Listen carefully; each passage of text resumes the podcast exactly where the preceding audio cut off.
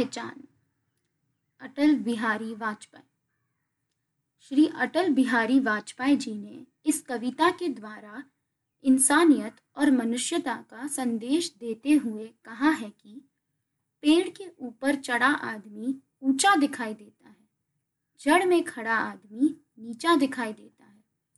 पेड़ के ऊपर चढ़ा आदमी ऊँचा दिखाई देता है, जड़ में खड़ा आदमी नीचा दिखाई देता है। आदमी न ऊँचा होता है, न नीचा होता है। न बड़ा होता है, न छोटा होता है। आदमी सिर्फ़ आदमी होता है। पता नहीं इस सीधे सपाट सत्य को दुनिया क्यों नहीं जानती है? और अगर जानती है तो मन से क्यों नहीं मानती? इससे फ़र्क नहीं पड़ता कि आदमी कहाँ खड़ा है। इससे फ़र्क नहीं पड़ता कि आदमी कहाँ खड़ा है। पर या रथ पर, तीर पर या प्राचीर पर फ़र्क इससे पड़ता है कि जहाँ खड़ा है या जहाँ उसे खड़ा होना पड़ा है, वहाँ उसका धरलता क्या है। हिमालय की चोटी पर पहुँच, एवरेस्ट विजय की पटाका फहारा। कोई विजेता यदि ईर्षा से धक्त अपने स्थाती से विश्वासघात करे तो उसका क्या अपराध इसलिए समय हो जाएगा कि वह एवरेस्ट की ऊंचाई पर हुआ था? नहीं, अपराध अपराध ही रहेगा। हिमालय की सारी धवलता उस कालीमा को नहीं ढक सकती। कपड़ों की दूधिया सफ़ेदी जैसे मन की मलिनता को नहीं छिपा सकती। किसी संत कवि ने कहा है कि मनुष्य के ऊपर कोई नहीं होता। किसी संत कवि ने कहा है कि मनुष्य के ऊपर कोई नहीं होता। मुझे लगता है कि मनुष्य के ऊपर उसका मन होता है। छोटे मन से कोई बड़ा नहीं होता, टूटे मन से कोई खड़ा नहीं होता।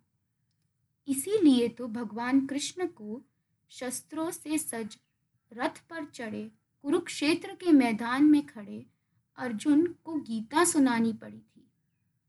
मन हार कर मैदान नहीं जीते जाते।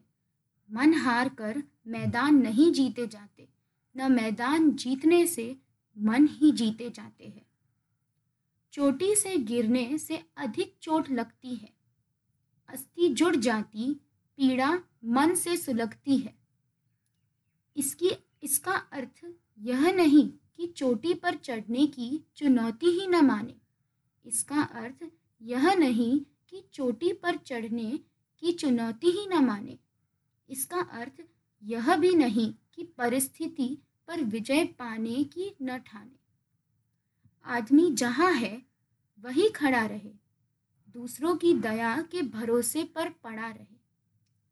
जड़ता का नाम जीवन नहीं, जड़ता का नाम जीवन नहीं, पलायन पुरोगमन नहीं है।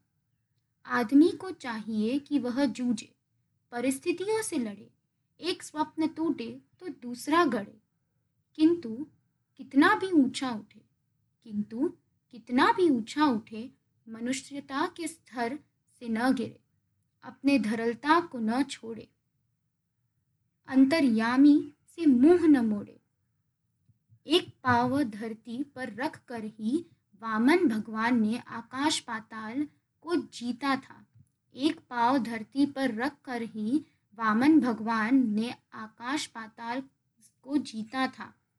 धरती की धारण करती है, कोई इस पर भार न बने, मिथ्या अभियान से न तने। आदमी की पहचान उसके धन या आसन से नहीं होती, उसके मन से होती है। मन की फकीरी पर कुबेर की संपदा भी रोती है।